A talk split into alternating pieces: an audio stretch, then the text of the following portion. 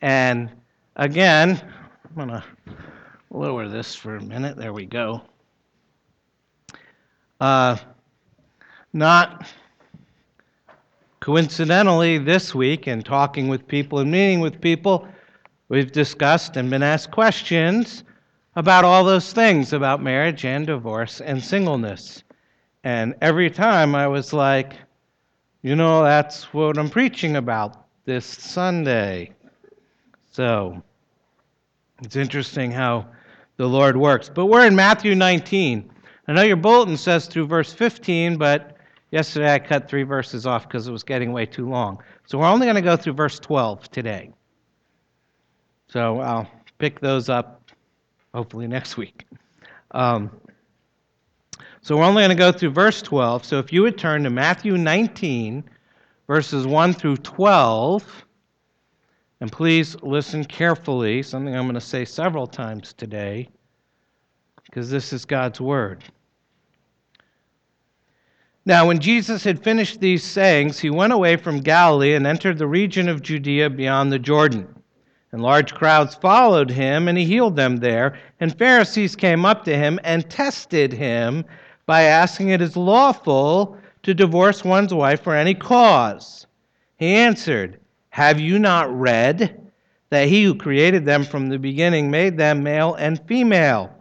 And said, Therefore a man shall leave his father and his mother and hold fast to his wife, and the two shall become one flesh. So they are no longer two, but one flesh. What therefore God has joined together, let not man separate. They said to him, Why then did Moses command one to give a certificate of divorce and to send her away? He said to them, Because of your hardness of heart, Moses allowed you to divorce your wives, but from the beginning it was not so.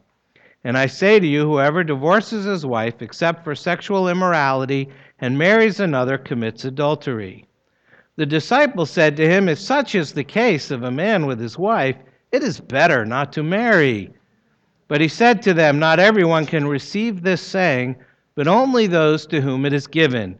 For there are eunuchs who have been so from birth, and there are eunuchs who have been made eunuchs by men, and there are eunuchs who have made themselves eunuchs for the sake of the kingdom of heaven. Let the one who is able to receive this receive it. Let's pray.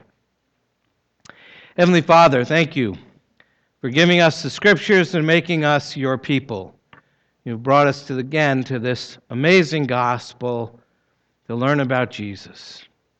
We ask you this morning to give us grace once again in order to understand your hard teaching once again. Help us to hear and know that your way is good, and help us to hear and know that your way is gracious. Give us the desire to learn and apply these truths this morning. In Jesus' name, we ask these things. Amen. Amen. It is challenging in our day and age to talk about the Christian view of marriage and divorce. But because we claim to be Bible believing Christians, uh, then we have to come to the Bible and hear what Jesus says and bow the knee to him. And sometimes that's harder than it sounds. Now, last September, there was an article in the New York Times covering a recent trend. And that trend is the increasing number of divorces involving people over the age of 50. As a person over the age of 50, it got my attention. And the article states for the first time, more Americans 50 and older are divorced than widowed. And numbers are growing as baby boomers live longer. Sociologists call them gray divorcees. In 1960, only 2.8% of Americans older than 50 were divorced. By the census in the year 2000, 11.8% were divorced. And by 2011, according to the Census Bureau, the American Community Survey, 17.5% of Americans over 50 were divorced or separated. That's one out of five almost. Now, back in 1990, only 24 years ago, one in 10 persons who were divorced was 50 and older. In the year 2011,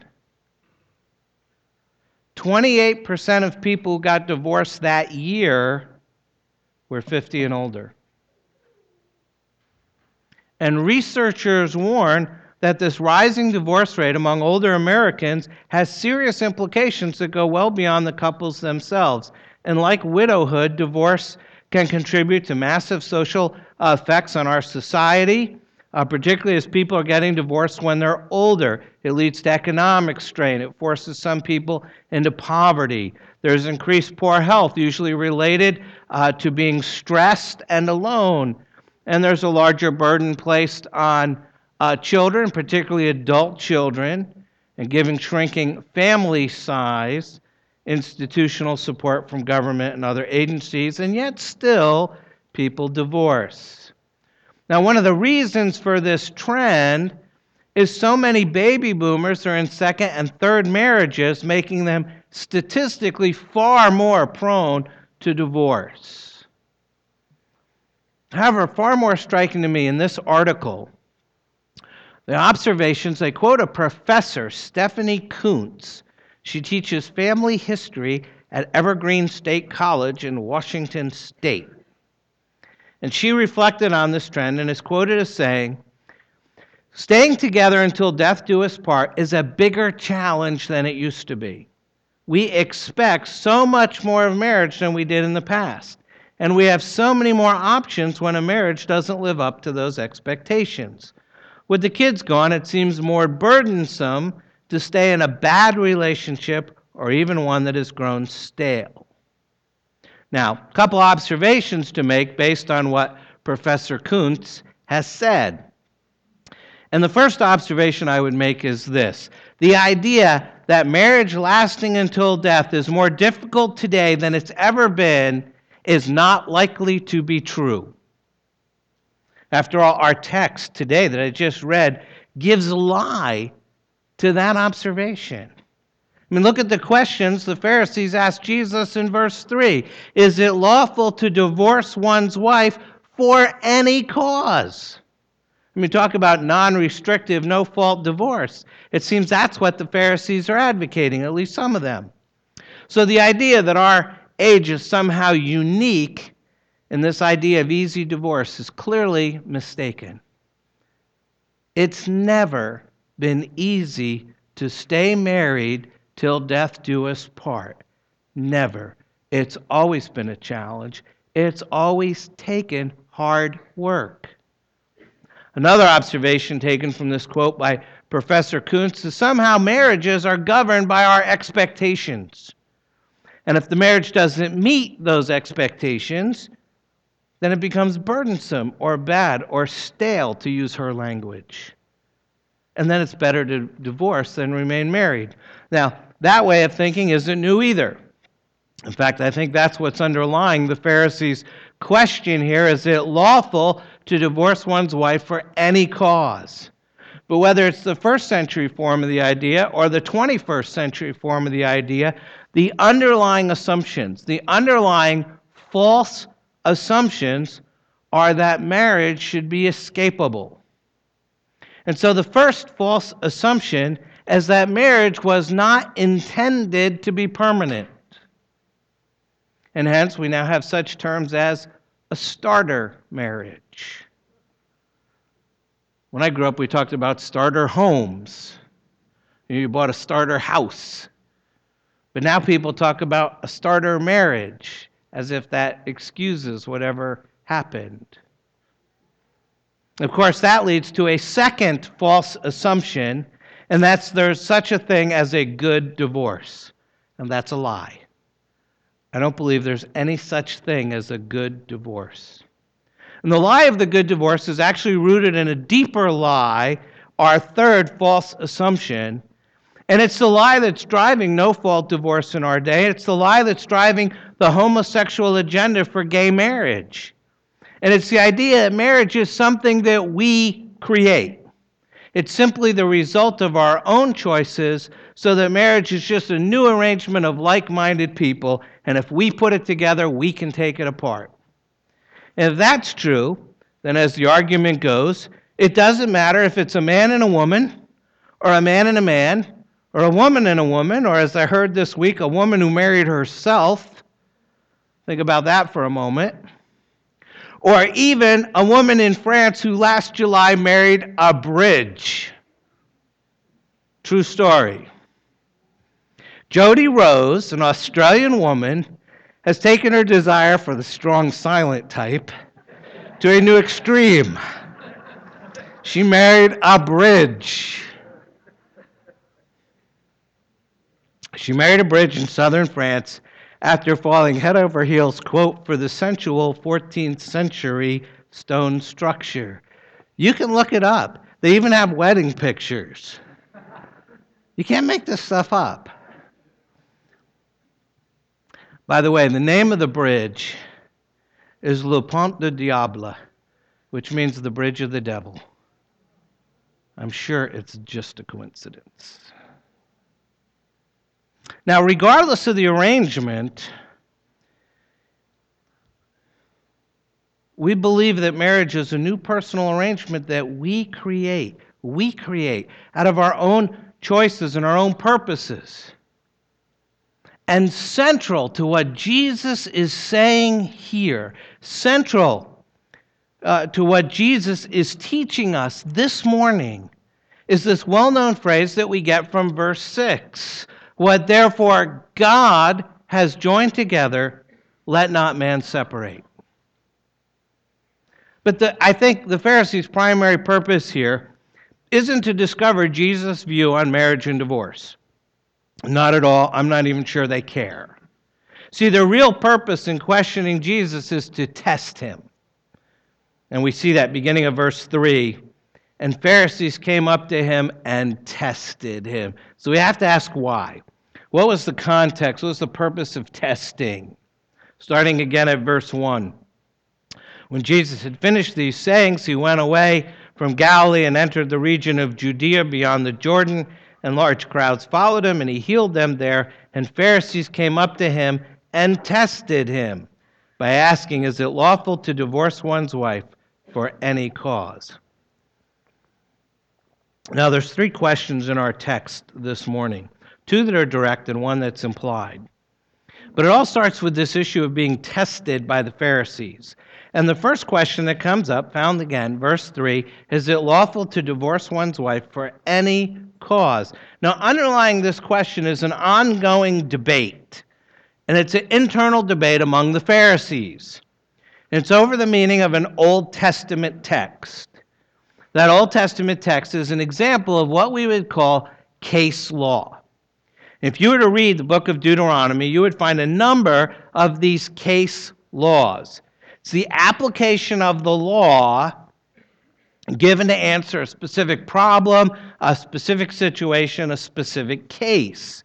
And in this instance, the specific case is found in Deuteronomy chapter 24, verses 1 through 4. But the key point comes in verse 1. And there it says, When a man takes a wife and marries her, if then she finds no favor in his eyes because he has found some indecency in her, and he writes her a certificate of divorce and puts it in her hand, sends her out of the house, and she departs out of his house. And it goes on to present a situation where she marries a second man who then divorces her. And the question becomes is she free to go back and remarry that first man? And to that, Deuteronomy says no, she may not. But as it plays out through Israel's history, by the time you get here to Matthew 19, the Pharisees are debating what does the phrase some indecency mean? What are the grounds for divorce? What did Moses mean when he wrote that? And of course, there's two camps among the Pharisees. One camp, the more liberal group, thought that some indecency meant any indecency, not just sexual unfaithfulness. And therefore, any reason whatsoever, if she finds no favor in his eyes, is grounds for divorce. The other camp, the more conservative group, thought that some indecency meant simply and solely sexual unfaithfulness. And so the Pharisees are bringing this dispute to Jesus, not to get it resolved, but as the text tells us, to test him. It's not an innocent question. They're trying to see if Jesus will choose the liberal camp or the conservative camp. And if he lines up with one side or the other, what's the risk? Well, whichever side he chooses, he'll utterly alienate the other side. And I don't think they really care what his answer is. They're just trying to knock his popularity down a bit, because after all, verse 2 told us that large crowds were following him. So, this is the first of many verbal tests that are going to be thrown at Jesus throughout the rest of Matthew. The Pharisees are going to come at him time and time again, trying to test him, trying to trap him, trying to trick him. But understand this over and over again, Jesus sees right through their tests, their traps, and their tricks. And in this particular case, he recognizes that underlying this test question is the fact that all of the Pharisees, both liberal and conservative, think that marriage is escapable and divorce is allowable. And so in his answer, we discover Jesus' view of marriage. Jesus' view of marriage, verse starting at verse 3. Pharisees came up to him and tested him by asking, Is it lawful to divorce one's wife for any cause? He answered, Have you not read that he who created them from the beginning made them male and female? And said, Therefore, a man shall leave his father and his mother and hold fast to his wife, and the two shall become one flesh. So they are no longer two, but one flesh. What therefore God has joined together, let not man separate. That's central to what Jesus is saying here. Jesus is telling us in no uncertain terms that marriage is not an arrangement that we create. Marriage is not something that's based on our own expectations. It's not about what we do, but rather, when we get married, there's a divine work taking place, combining our actions and His purposes. And it's God who joins us together. He sticks us together, He glues us together, He solders us together in such a way that man should not break us apart. Why is it important to hear what Jesus is saying here? Why it is important to know that God is the one who puts us together in marriage. We need to hear that this is important. We need to know that this is central because God has intentions for marriage. God has a purpose for marriage, whether you acknowledge it or not. Whether you're a believer or not, God still has a purpose for marriage because it's still a sign of God's promise. Just as the rainbow is a sign of God's promise not to destroy the world again, your marriage, any marriage, is a sign of God's promise to be united to His people in a way that is inseparable. It is to be a union of God and his people that is unbreakable, unending, undivorceable. That's what God's up to. Christ wants to be united with you in a relationship that's created by his death and is not breakable by your death. That's what marriage is about. And so, if that's God's purpose when he joins us together, then we have to take Jesus' words here seriously. What therefore God has joined together, let not man separate. God's purpose for marriage is to show you what his marriage to you should look like. It's a marriage that is formed, a union that is formed by a love that will not let you go.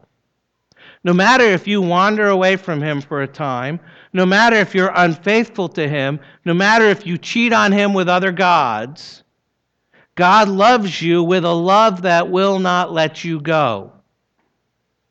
What therefore God has joined together, let not man separate. It's why the Apostle Paul writes in Romans 8 For I am sure that neither death nor life, nor angels or rulers, nor things present, nor things to come, nor powers, nor height, nor depth, nor anything else in all creation will be able to separate us from the love of God in Christ Jesus our Lord.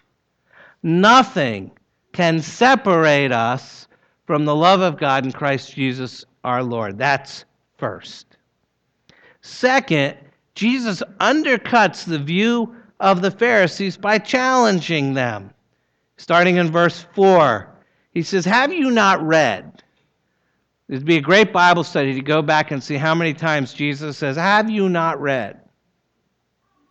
that he who created them from the beginning made them male and female, and said, Therefore, a man shall leave his father and his mother and hold fast to his wife, and the two shall become one flesh. Here's God's creation purpose. From the very beginning, God made people, man, humankind. Genesis 1:27. So God created man in his own image. In the image of God, he created him, male and female. He created them. So, from the very beginning of creation, there's gender and sexual differentiation. Just say that word slow differentiation.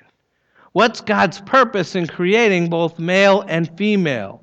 To show forth, to image forth, if you will, the image of God. Male by itself doesn't fully reflect the image of God. Female by itself doesn't fully reflect the image of God. Now, theologians have debated the meaning of the, this phrase, the image of God, for thousands of years. But at the very least, what being made in the image of God demonstrates is diversity in unity. Diversity in unity. We serve a triune God Father, Son, and Spirit. Diversity in unity. We just had a public profession of faith. Question one mentions God the Father. Question two mentions the Lord Jesus Christ as the Son of God. And question three mentions relying on the Holy Spirit. It's not an accident. Diversity in unity. And so, in the creation of human beings made in the image of God, male and female, He created them in order to demonstrate diversity in unity. It's as they're created together and as they're put together that diversity and unity of God is displayed. And it's notable that it's not Adam and Steve, it's not Eve and Joy, and it's certainly not Jodi and a bridge, but male and female.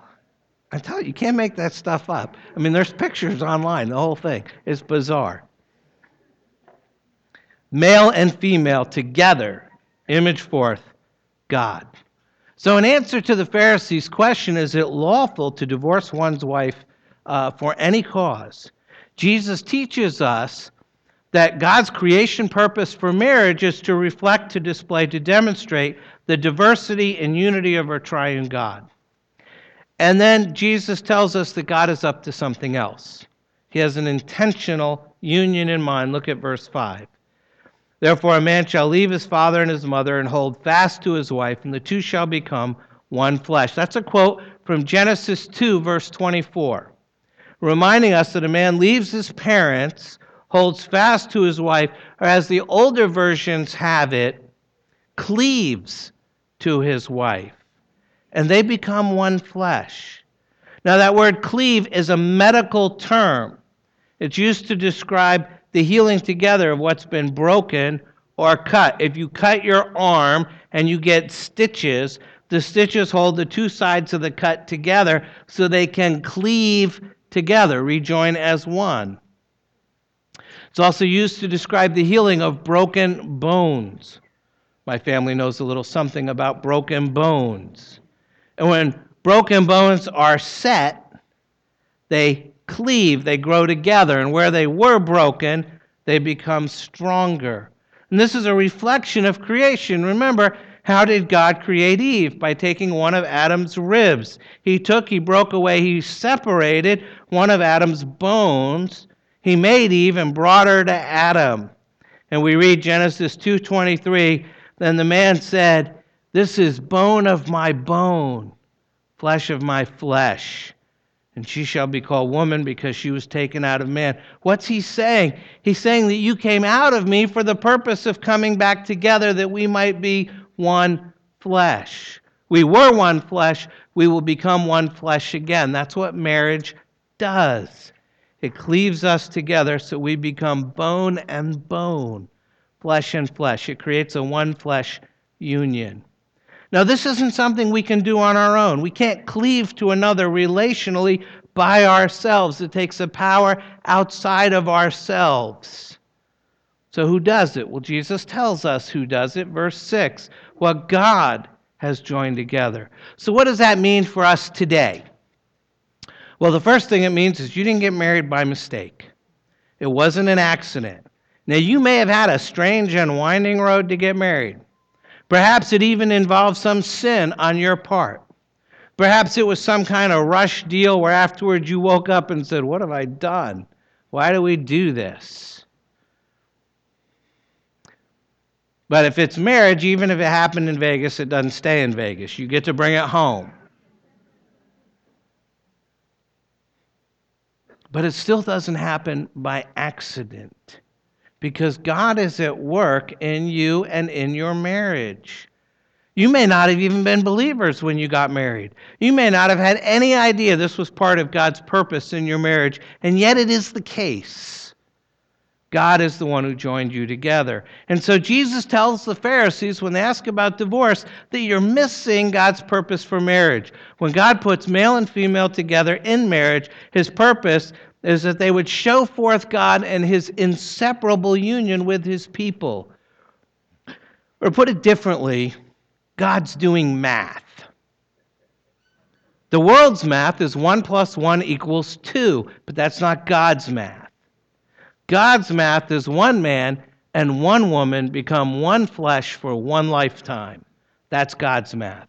That's what God's up to. So God seems to be answering the Pharisees' question is it lawful to divorce one's wife with any cause with a strong no. But it raises another question because is Jesus trumping Moses with Moses? Is he using Genesis 1 and 2 to head off Deuteronomy 24? So that raises a follow up question, and Jesus' answer to that follow up question gives us Jesus' view of divorce gives us Jesus' view of divorce, verses 7 through 9. They said to him, Why then did Moses command one to give a certificate of divorce, excuse me, and to send her away?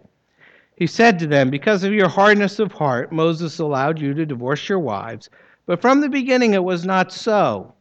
And I say to you, whoever divorces his wife except for sexual immorality and marries another commits adultery. Now, notice here there's a subtle misunderstanding of Scripture. Perhaps, maybe even a deliberate misinterpretation of Scripture by the Pharisees. Verse 7 They said to him, Why then did Moses command one to give a certificate of divorce and to send her away? Hear what they're saying? If you're in a burdensome, bad, stale marriage, what you must do is divorce. Is that what Moses taught? I don't think so. Because, first of all, Moses didn't command anything. Jesus immediately corrects that verse 8 by saying Moses allowed you to divorce. Big difference between what's commanded and what's allowed. There's no command to get divorced. Fact, the prophet Malachi tells us God hates divorce, and yet divorce does sometimes happen. Believe it or not, many of the Pharisees have been divorced. Some of you have heard of Josephus, the famous Jewish historian of Jesus' day. Josephus was a divorced Pharisee, which leads Jesus to say that divorce is the result of hardened, sinful hearts. In other words, divorce is always the result of sin. Always, no exceptions. And that's why we read here, verse 8, because of your hardness of heart. Now we have to realize something. That phrase, hardness of heart, is what we call a technical term. That means it has a precise meaning. And in the Bible, hardness of heart always refers to our relationship with God. Now, we think this phrase, hardness of heart, means that one spouse's heart is hard towards the other. But biblically, it means that one spouse's heart is hard towards God.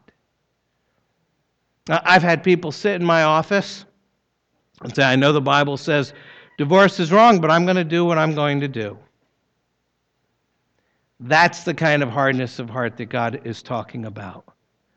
And ultimately, listen to me carefully here initiating divorce is the result of a fundamental rebellion against God. At the end of the day, that's why divorce happens. Which leads us to the third thing that Jesus says here, and that's there's really only one valid reason for divorce, and that's verse 9 sexual immorality. It's striking the ESV translates that Greek word, porneia, We get pornography from it, but he translates it sexual immorality. It's a different word that he uses later in that same verse than adultery, which means it includes adultery, but it also includes fornication, prostitution, homosexuality, incest, bestiality, any physical sexual intercourse outside the safe boundaries of marriage. All these things break the covenant bond of marriage. Now, I'm going to use my words carefully here, which means, once again, you have to listen carefully. The Westminster Confession of Faith also includes the category of abandonment based on a number of other texts. I don't have time to go through them all. But I believe abandonment is a subset of sexual immorality since it also breaks the covenant bonds of marriage. And there are two means of abandonment. There are the categories of willful desertion, and that's when somebody physically leaves uh, the relationship by moving away. And constructive desertion, that's when someone physically destroys the relationship, usually by way of violent physical abuse. And even in those difficult cases of immorality and abandonment, Jesus makes it clear that divorce is allowed but not commanded. And with or without divorce, to break the covenant bonds of marriage is sin. Otherwise, God's math holds. One man and one woman become one flesh for one lifetime. Now, I would be an idiot if I didn't know how many people in the congregation were struggling in your marriages. I know that a number of you are talking about getting divorced, thinking about getting divorced, and secretly wanting to get divorced. I know that a number of you feel that you're in a burdensome, bad, or stale marriage. But you need to hear that God doesn't have you there by mistake.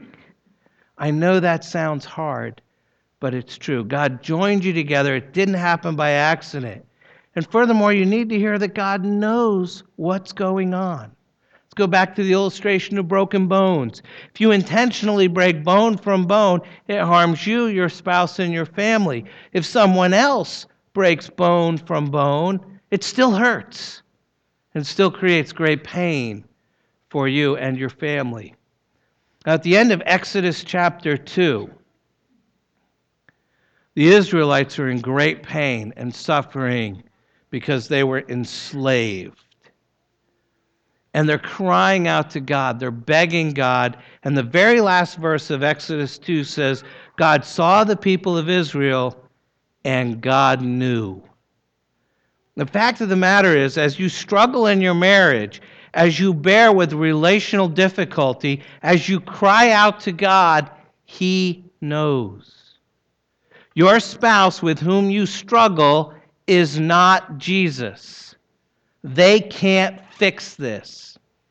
You have to turn to the real Jesus. You have to run to Christ, and if you do, you'll discover that in time, that Jesus is a husband who's far more faithful than any husband could ever be, and he's a lover who will woo you to himself far more than any lover could do, and he will love you with a love that will not let you go both now and for eternity. And so part of what we're called to do is stay in the struggle, and part of what we're called to do is to run to Jesus. Now, I'd also be an idiot or a bigger idiot if I didn't know how many divorced people were in this congregation. And I could count them off, and there's probably more than you think. Now, in the past, They've been the ones who've been the most supportive of me preaching on marriage and divorce, and I'm really, really hoping that's still true.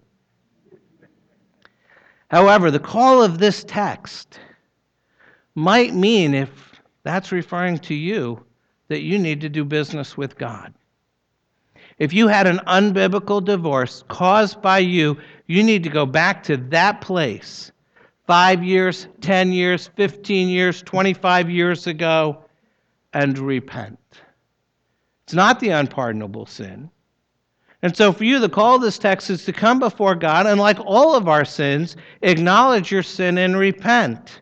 You need to tell God, I divorced so and so for an unbiblical reason. I was wrong, and that was sin. It wasn't just a mistake. It didn't just happen. I can't fix it. I can't go back. I live with the consequences, both good and bad, but it was sin against you. Please forgive me. Or did you think it was an accident that this passage came right after the one on forgiveness? Now, some of you have been on the other side of this. You've been on the receiving end of an unbiblical divorce. Perhaps you had to end the marriage due to immorality or abandonment because they'd already broken the covenant bond of marriage. And I need to say something to you even though the sign, the picture of God's inseparable union with you has been broken, that doesn't mean that the reality has been lost. God is still there. God is still in covenant with you. And God still loves you with a love that will not let you go. Back to our text because there's one more question. I believe it's an implied question. But in his answer, we discover Jesus' view of singleness, starting at verse 10. The disciples said to him, If such is the case of a man with his wife, it is better not to marry. Disciples basically complain about Jesus' teaching on marriage and divorce and essentially come up with, That sounds hard, why bother? But Jesus doesn't answer them harshly. He takes their question seriously and in so doing, he wants them to know that he takes singleness seriously. And so he says, starting at verse 11, he said to them, Not everyone can receive this saying, but only those to whom it is given.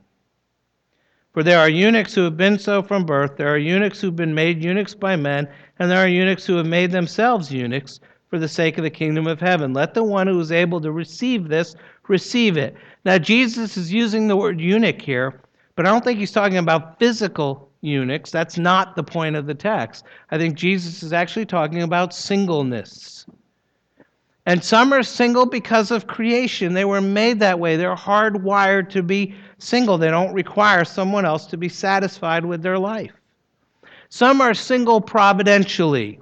They'd like to be married, but for whatever reason, it just hasn't happened.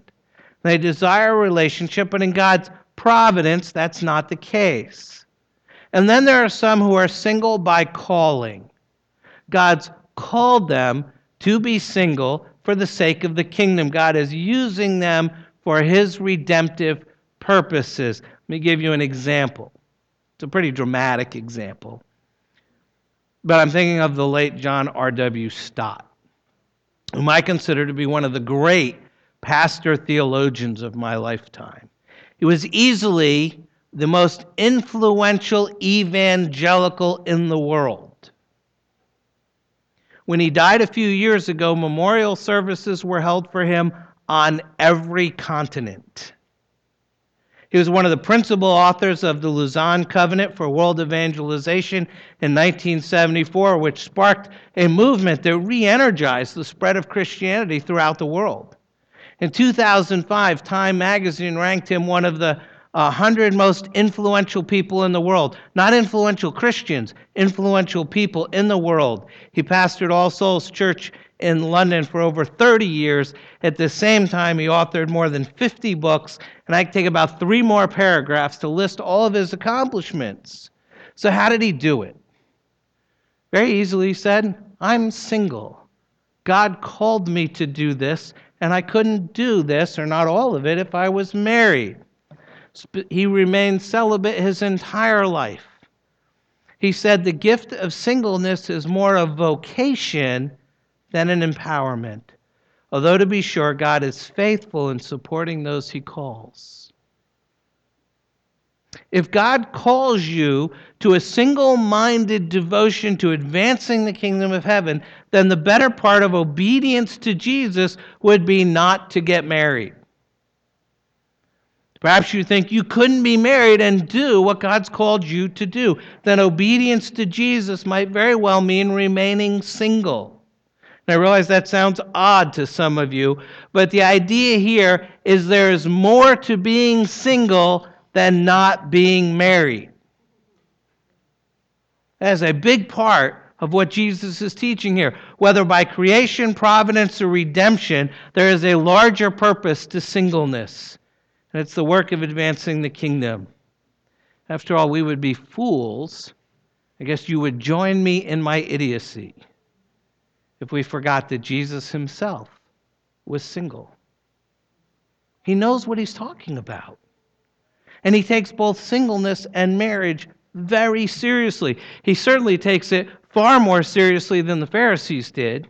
And he takes singleness and marriage far more seriously than the disciples did.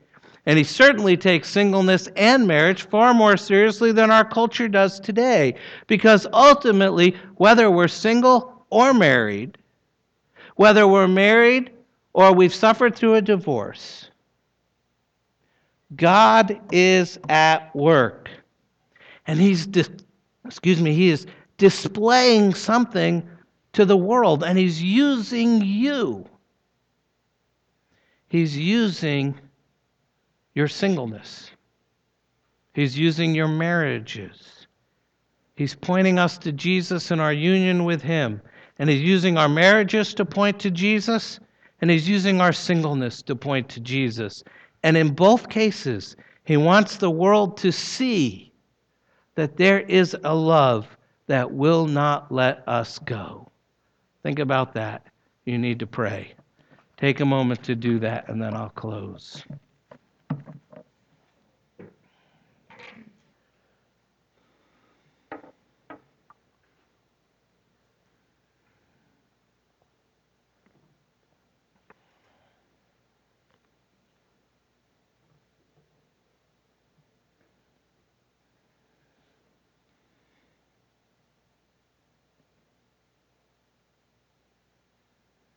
Let's pray together.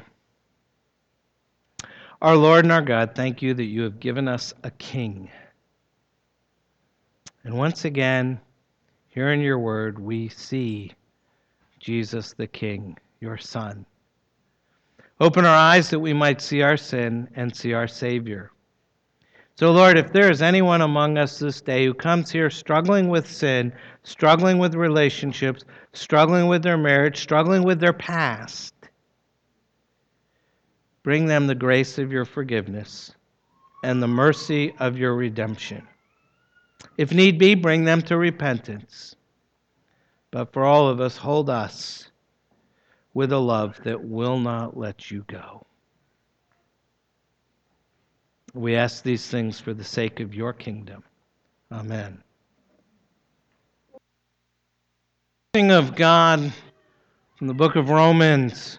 For I am sure that neither death nor life, nor angels nor rulers, nor things present nor things to come, nor powers, nor height nor depth, nor anything else in all creation will be able to separate us from the love of God in Christ Jesus our Lord. Amen.